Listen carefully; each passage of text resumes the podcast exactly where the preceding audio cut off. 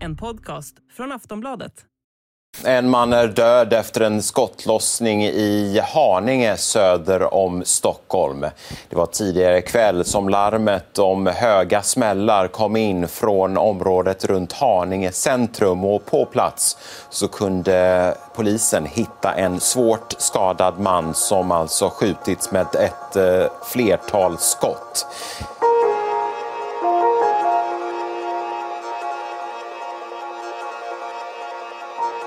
Mordet i Haninge blev dödsskjutning nummer 47 i Sverige i år. Och därmed hade fjolårets dystra siffra 46 passerats redan efter bara drygt ett halvår.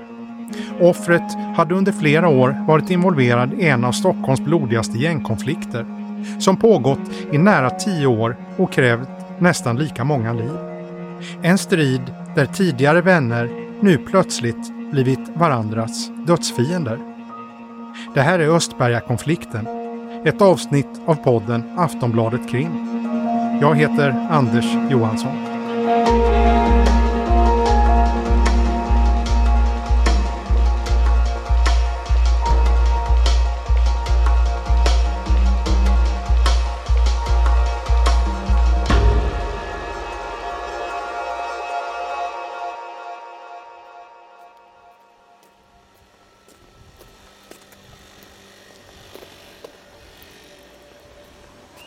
Det här avsnittet börjar vi på Södermalm i Stockholm. Det är mitten av september och vi är på väg in på ett café. Klockan är strax efter fyra på eftermiddagen. Inne på kaféet är det varmt och mysigt. Pinstolar, pastellfärger, lite affischer på väggarna och två prideflaggor som hänger snett bredvid kassan. Frank Sinatra spelas i bakgrunden.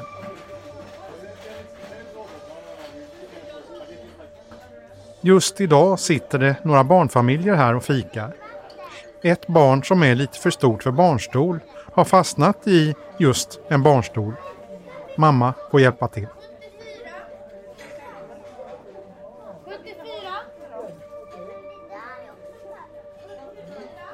Anledningen till att vi är här är en händelse som utspelar sig här den 11 januari 2022. Utåt sett är det som händer helt och hållet odramatiskt. Men under ytan rör det sig desto mer. Det som händer är följande. Tidig eftermiddag den 11 januari stannar två bilar till utanför kaféet. Ett antal personer hoppar ur bilarna och går in på kaféet. En i sällskapet är en 27-årig man som vi kallar Viktor. Exakt vad Viktor och de andra pratar om inne på kaféet vet vi inte. Men det går att föreställa sig att de pratar om begravningen de nyss varit på. Begravningen för en utpekad gängledare som tre veckor tidigare skjutits mitt i en hotellobby i centrala Stockholm. Kanske funderar de även över sin egen säkerhet. Viktor brukar behöva tänka på det. Han har flera gånger befunnit sig i situationer där han med nöd och näppe kommit undan med livet i behåll. Han har dessutom haft täta band till den utpekade gängledaren som nyss skjutits i hotellobbyn och har länge misstänkt att någon eller några är ute efter honom också. Men den här dagen händer inget dramatiskt. Inget som märks i alla fall. Sällskapet sitter på kaféet ett tag och går sen ut till bilarna. Vart Viktor tar vägen den här kvällen vet vi inte. Det vi däremot vet är att han, drygt ett halvår senare, hittas på en gata i Haninge söder om Stockholm. Han är skjuten med flera skott i huvudet. Han dör senare av sina skador. Viktor blir 27 år gammal.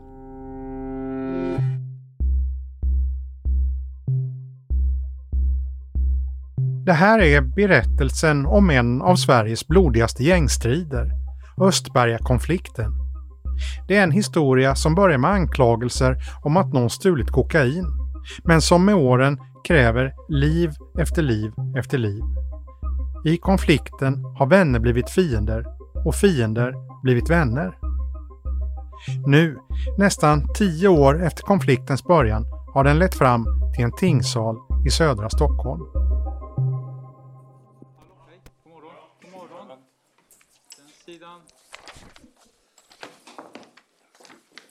Vi är i Södertörns tingsrätt. Det är morgonen den 14 september. Klockan har precis slagit nio och vi är på väg in i säkerhetssalen. Samtidigt som vi går in släpps de två åtalade in. Handfängsel plockas av och de sätter sig bredvid sina försvarsadvokater. De är båda klädda i vita tröjor. Den ene har grått, tunt hår och ser lite sliten ut. Men han är inte anledningen till att vi är här. Vi är här på grund av den andra som är åtalad. Den man som vi kallar Escobar. Ett smeknamn han själv gett sig i ett flertal chattloggar. Han är runt 25 år gammal, klädd i vit t-shirt, ser nyklippt ut och har ansatt sitt skägg. Det är svårt att avläsa vad Escobar tänker på när han blickar ut över salen. Ibland ser han obrydd ut, andra gånger lyssnar han fokuserat. Kort senare inleder domaren dagens förhandling. Ja, då ska vi hålla huvudförhandling i detta ordförande i rätten. Jag har med mig tre nämndemän som dömer tillsammans med mig. På åhörarplats har ett tiotal personer samlats. Flera som tycks vara vänner till de åtalade, några män i 50-60-årsåldern. Alla lyssnar uppmärksamt när domaren pratar. En yngre kille klädd i dunväst sitter och skakar på ena benet.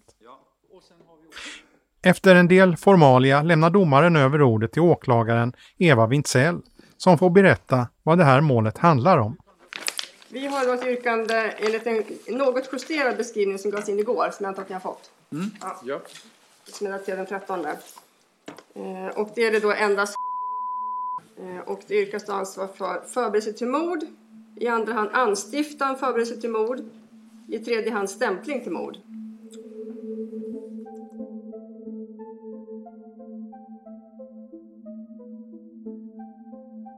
Det här målet handlar om mordplaner.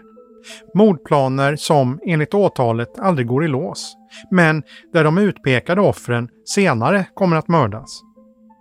Det är en snårig och blodig historia som kretsar kring den kriminella gruppering som gått under namnet Östberga-nätverket. Östberga-nätverket är vad polisen brukar kalla för ett lokalt förankrat kriminellt nätverk, så det är en gruppering av kriminella som samlas vid ett geografiskt område. Det här är Kristoffer Nilsson, reporter på Aftonbladet som bevakat gängkriminaliteten i flera år. Och historiskt så har Östberga styrts av en brödraskara i en familj. De här bröderna har haft tydliga ledarroller och bedöms vara de som har styrt eh, vad, vad nätverket ska ägna sig åt.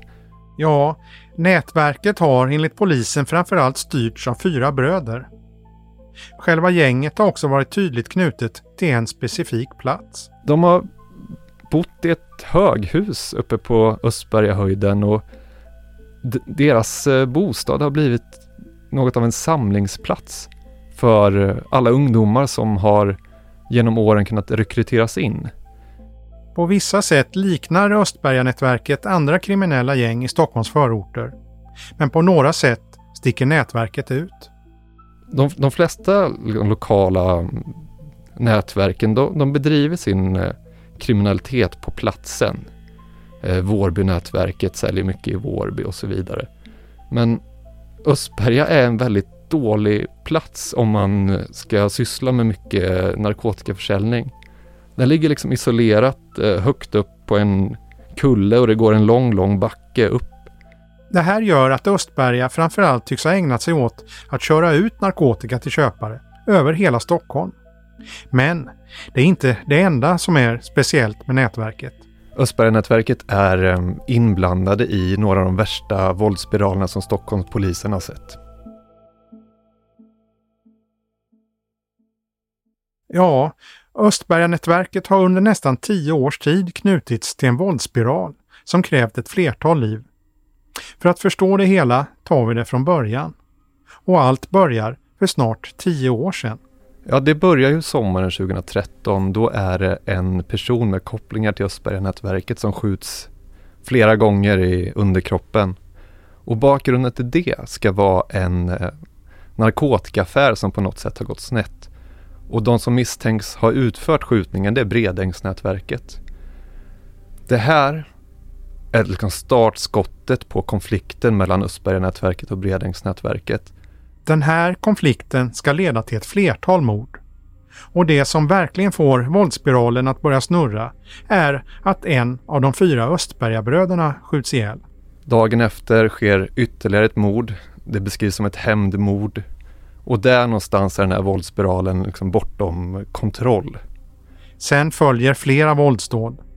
I ett av dem skjuts en utpekad ledare för Bredängsnätverket ihjäl. Enligt polisen kan uppemot tio mord kopplas till striden mellan de två nätverken. Men sen händer något. Det är eh, i sommaren 2020. Då skjuts en man med kopplingar till Östberga-nätverket ihjäl. Men polisen märker ganska snabbt att för första gången här så, så är det inte i Bredäng man letar efter en skytt utan det här tror man är en intern uppgörelse. Ja, inledningsvis är det lätt att tolka mordet som ännu ett dåd i konflikten mellan de två nätverken. Men polisen märker snabbt att något inte stämmer. Den här skjutningen verkar inte vara kopplad till konflikten utan polisen tror att det handlar om en intern uppgörelse inom Östberga. Anledningen till att just det här mordet ska få så stora konsekvenser har att göra med den mördade mannens familjebild. En framträdande medlem ur Östberga-nätverket är bror till mannen som skjuts ihjäl. Det är här Escobar kommer in i bilden. Mannen vi träffade som snabbast i rättssalen i början av avsnittet. Han har under flera år haft en tongivande roll i Östberga-nätverket och tycks ha varit mycket nära ledarbröderna. Men någonting har skurit sig. Den här då mannen som vi brukar kalla för Escobar har hamnat i konflikt med det ledande skiktet i Östberga. De här eh, ledarbröderna, om man nu kallar dem så. Ledarbröderna anser att Escobar och hans bror undanhåller de eh, brottsvinster Escobar och hans bror anklagar å sin sida ledarbröderna för att ha stulit tillbaka pengarna. Så det, det är en konflikt om, om pengar och, och som eh, väldigt snabbt utvecklas till en, en blodskonflikt när då Escobars bror skjuts ihjäl. Mordet ska förändra allt för Östberga-nätverket. Mordet på brodern är än idag ouppklarat. Men enligt polisen leder det till att nätverket splittras i två delar. I det nya Östberga så är det den här då mannen Escobar som är den tydliga ledaren. Det märker man vid kontroller att han är den som för eh, talan när han kontrollerar tillsammans med andra medlemmar. Eh, och på motsatt sida då i det gamla Östberga så är det fortfarande då de, de då kvarlevande bröderna ur den här ledande familjen. Några månader efter broderns död träffar en polis Escobar på en trampolinpark. Och han berättar då väldigt öppet om ett starkt hat och hämndbegär. Att han vill krossa de här nu som han ser som sina fiender. Och han berättar att det här var min familj tidigare. De var som mina bröder. Det här hämndbegäret tycks enligt polisen sätta en plan i rörelse. En plan som enligt åklagaren bygger på ett närmast osannolikt samarbete. Ja, för det vi ser i eh, det här åtalet nu som har gått till rättegång är ju resultatet av en ohelig allians Eh, då, som var åklagaren gällande mellan Escobar och hans tidigare svurna fiender ur Bredängsnätverket.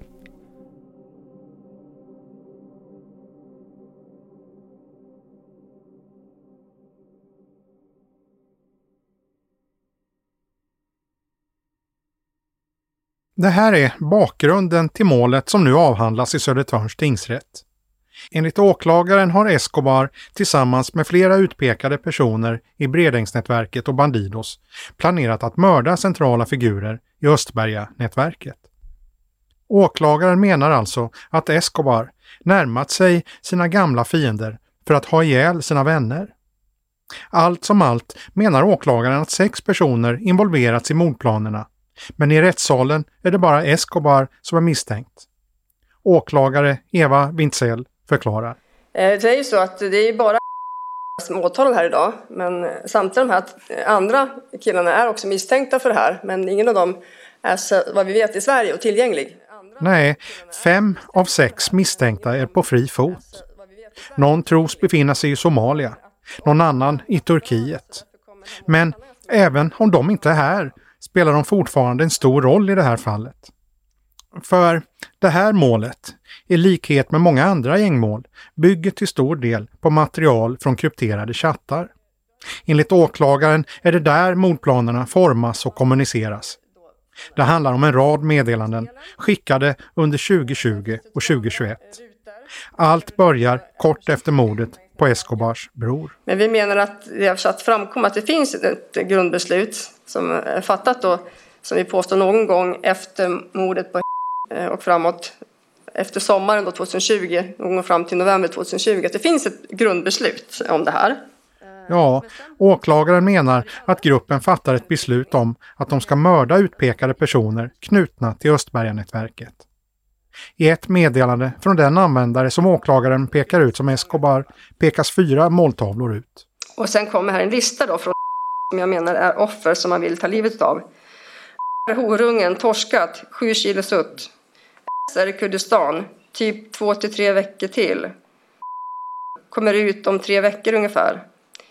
Det här. Vi kan få han genom hans tjej som har juristbyrå. Det kan vara lite svårt att hänga med här, men enligt åklagaren pekar Escobar ut fyra olika personer som han vill ha mördade. Men efter ett tag tycks de inblandade personerna smalna av planerna och istället inrikta sig på två måltavlor. Åklagaren igen. Utefter hur planerna också ändras utefter målsägandens vistelser och eh, åtkomlighet eh, och eh, olika saker som inträffar under vägen så fattas ytterligare beslut, ett eller flera, om att mörda det handlar om en av ledarbröderna i Östberga och Viktor. Alltså han som var på kaféet i början av avsnittet. I en chatt mellan de två inblandade mordbeställarna tycks de diskutera vem som ska mördas först.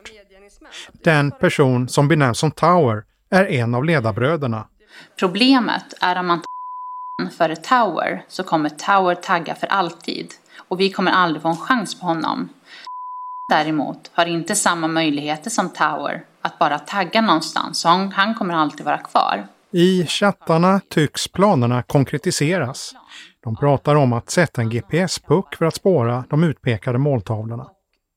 Enligt åklagaren herr Escobar involverad i att skaffa fram sändarna som sen ska placeras på måltavlornas bilar. Och då menar vi att eh, det finns chatt som vi kommer titta på där han pratar om att han själv köper och skaffar GPSer Eh, och antingen så gör han så i det här fallet också eller så har han andra killar som skaffar GPSer åt honom och sätter fast då på offrens eh, bilar. I flera av chattarna syns sen hur de utpekade mordbeställarna följer offren i realtid.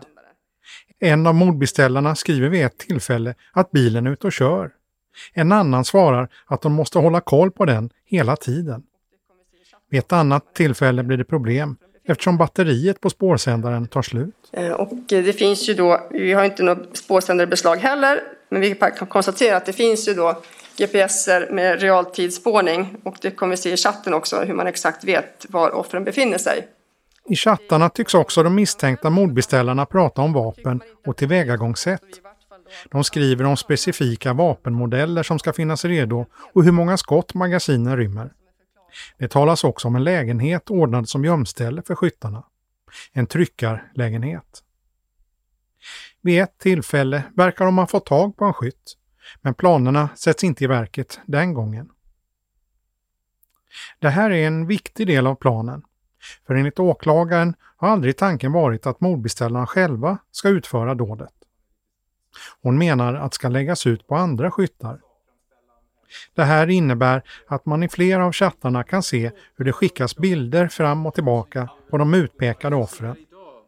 Det skickas även bilder på måltavlornas bilar när de står parkerade på olika adresser.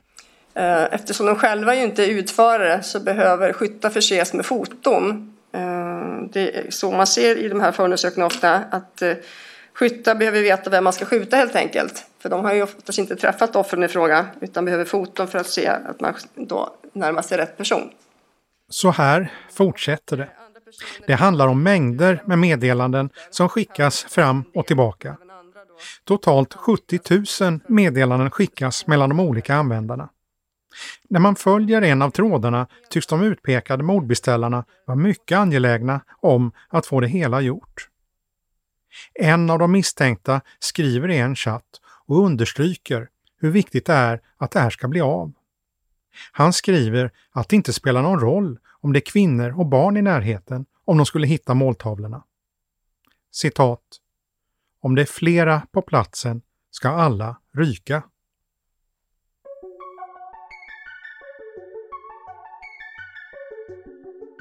Enligt åklagaren fortsätter planerna fram till i mars 2021.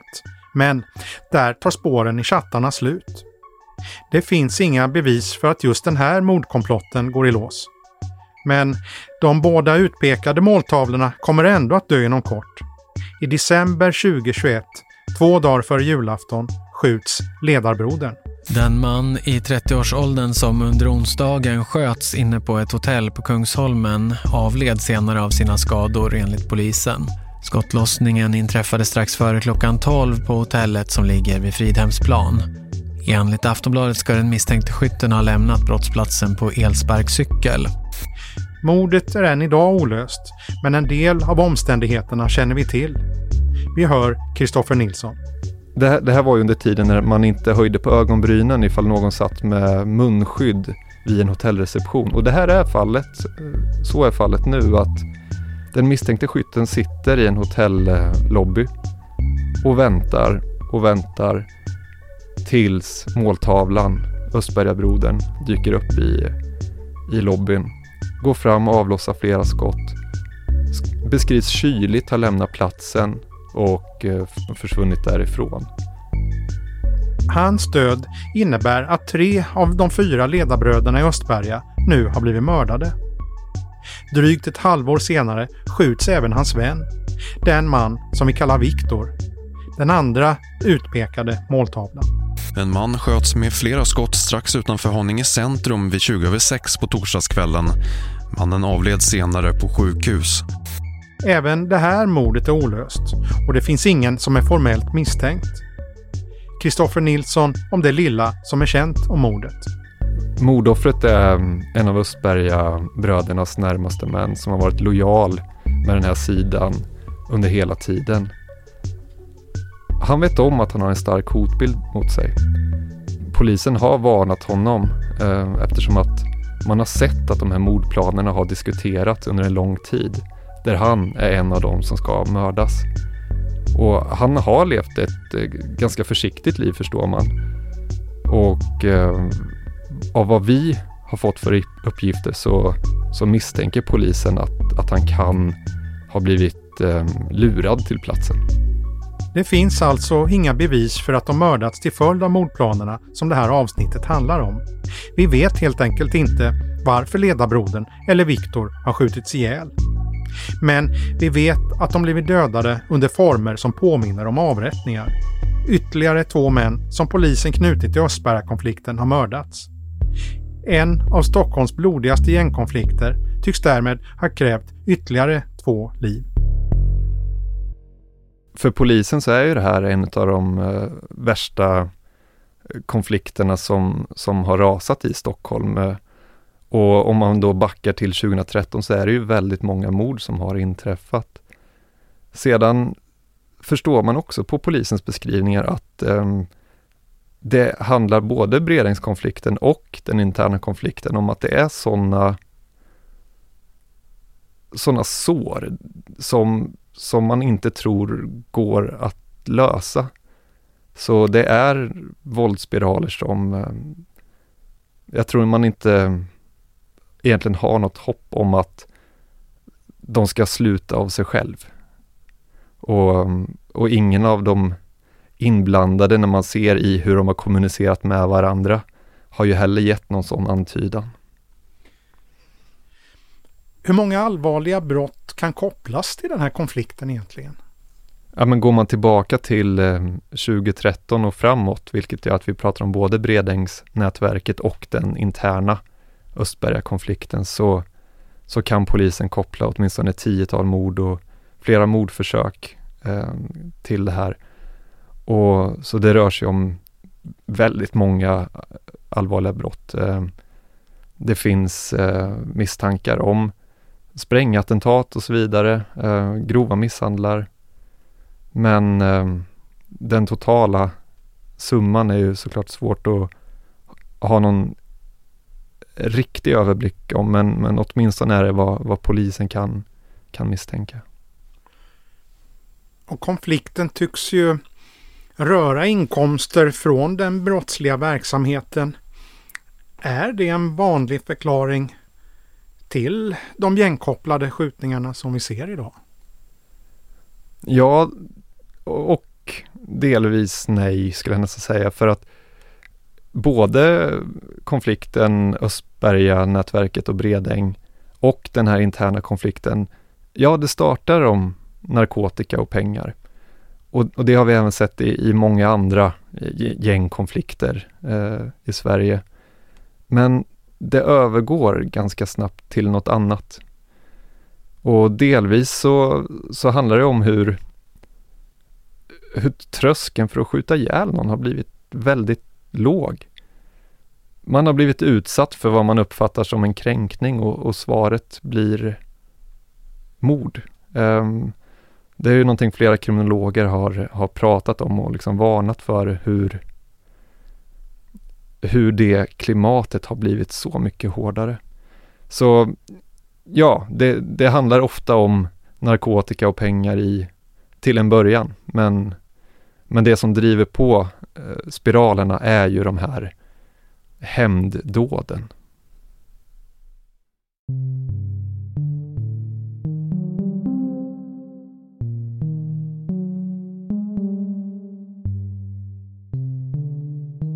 När vi spelar in det här i slutet av september 2022 har dom ännu inte fallit i målet gällande mordplanerna. Escobar är inte dömd och ska därmed betraktas som oskyldig. Det är värt att påpeka igen att varken åklagare eller polis gör någon koppling mellan de här mordplanerna och faktumet att offren nu har dött.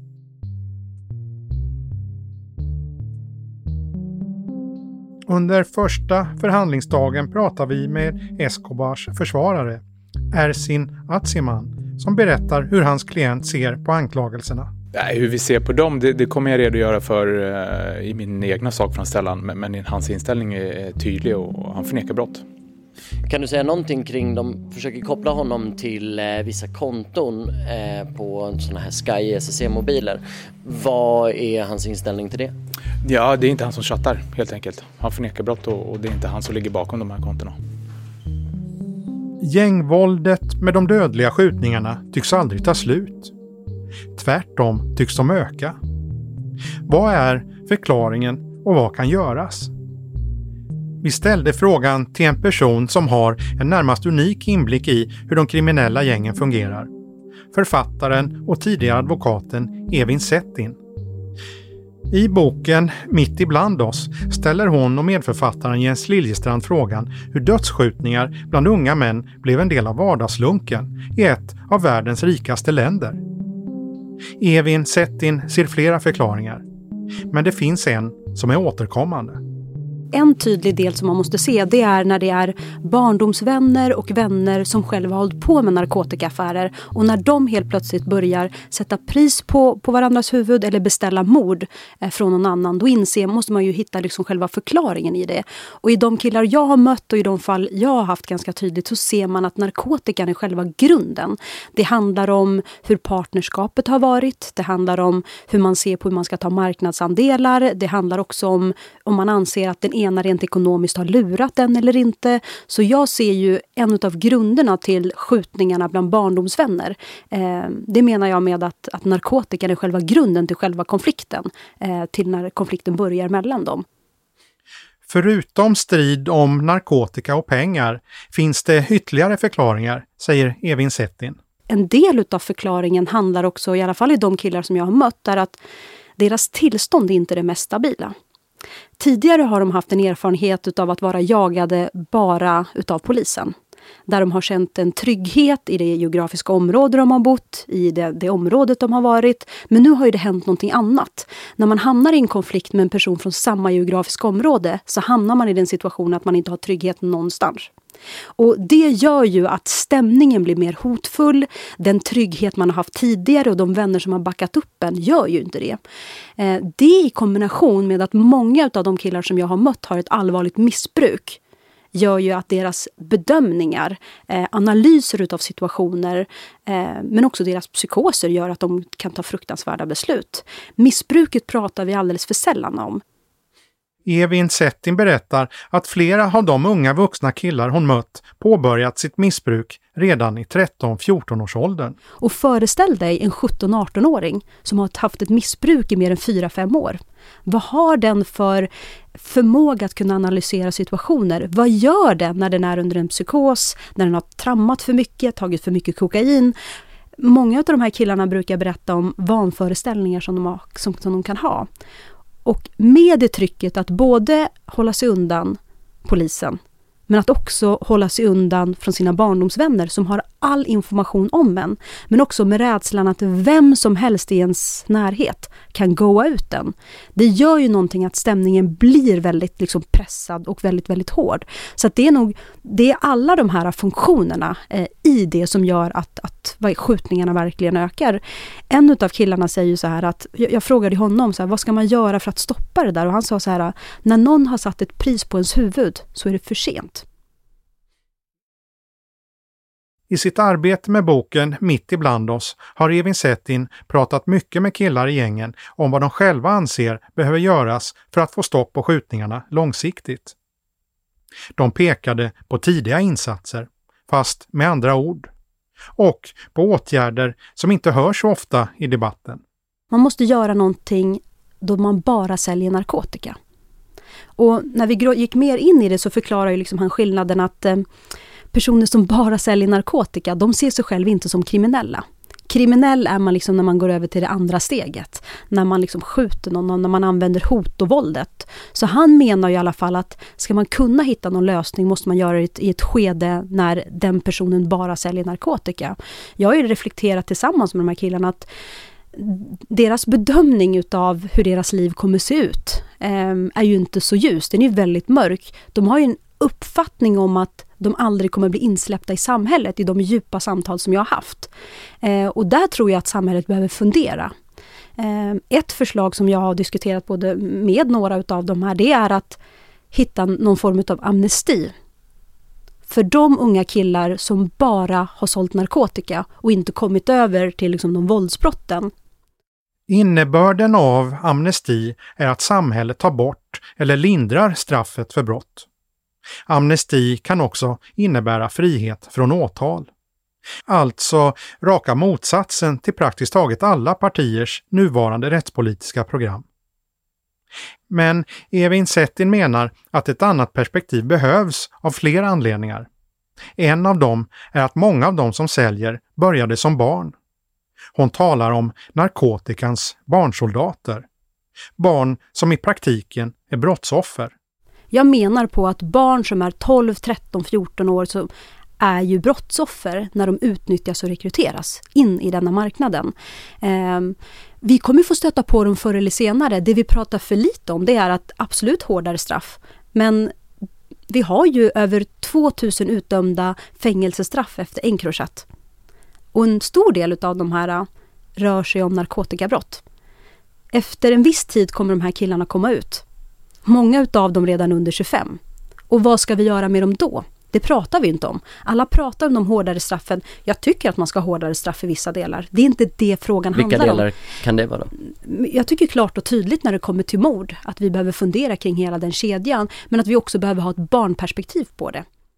För att knäcka de kriminella gängen behövs det mer tanke på vad som ska hända med de unga killar som kommer ut från fängelset, anser även Settin. Kommer de inte ut till jobb, kommer de inte ut till någon sysselsättning, så kommer de gå till det enda, den enda ekonomiska trygghet som de har haft sedan barnsben, vilket är narkotikaförsäljningen. Och vad har vi bidragit till med då?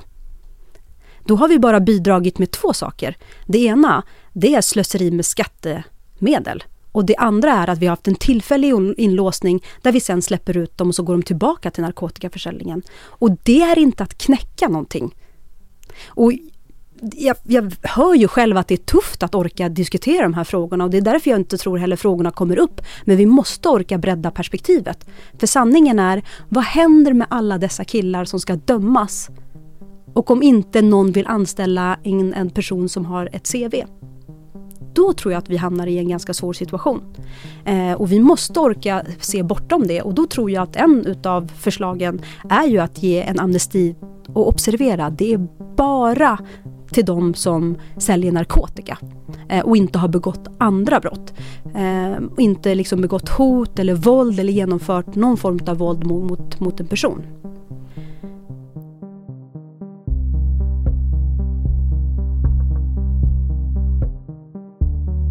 Encrochat har visat att narkotikahandeln i Sverige är mångdubbelt mer omfattande än vad myndigheternas tidigare beräkningar har visat.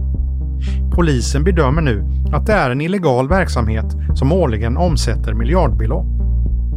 Evin Settin, tidigare partipolitiskt engagerad men nu fri debattör, menar att det kanske aldrig går att knäcka gängen utan att samtidigt angripa narkotikamarknaden. Och då tänker hon på den andra parten i handeln. På de som köper. Vi har ju också ett samhälle som bidrar till detta. En utav killarna sa ganska tydligt till mig, han sa så här, utan dem så är vi ingenting. De är en del utav det här och då menar han alla de som bidrar till att vi har en miljardindustri på narkotikaförsäljning i Sverige. Och den miljardindustrin är jättestor. Och vi måste fråga oss, och det är därför jag kommer tillbaka till den grundläggande frågan, kan vi knäcka gängkriminaliteten utan knäcka narkotikaomsättningen? Eh, vi, vi, diskuterar ju, polisen säger det, politikerna säger det. För varje ung kille som häktas, fängslas eller som dör så ersätts det ju med en ny. Och vi måste ställa oss frågan varför behöver det ens ersättas med en ny? Det ersätts ju med en ny för att omsättningen där ute är så stor. Jag har varit liksom, och det här är inte ett storstadsfenomen, det här finns runt om i hela Sverige. Det finns i städer, liksom, även ute på landsbygden. Ehm, och det måste vi ta ett ansvar för. Och vi måste också börja få igång diskussionen. Juridiskt ser ju vi köpet av narkotika som kriminellt, men moraliskt, hur ser vi på det? Och varför jag kommer till den frågan, en av de här killarna han säger, han säger till mig klart och tydligt, någons krona av de som köper går ju till mordet som ska beställas eller till vapnet som ska inhandlas. Men vi vet inte vems krona, men någons krona är det.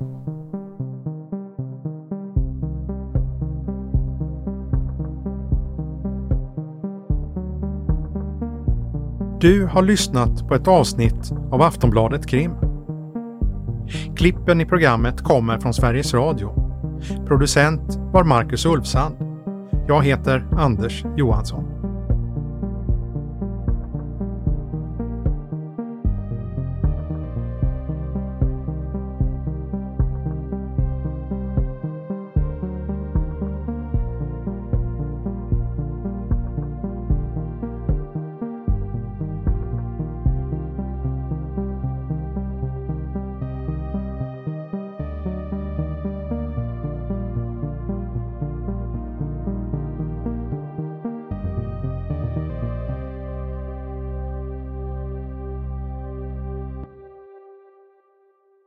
Du har lyssnat på en podcast från Aftonbladet.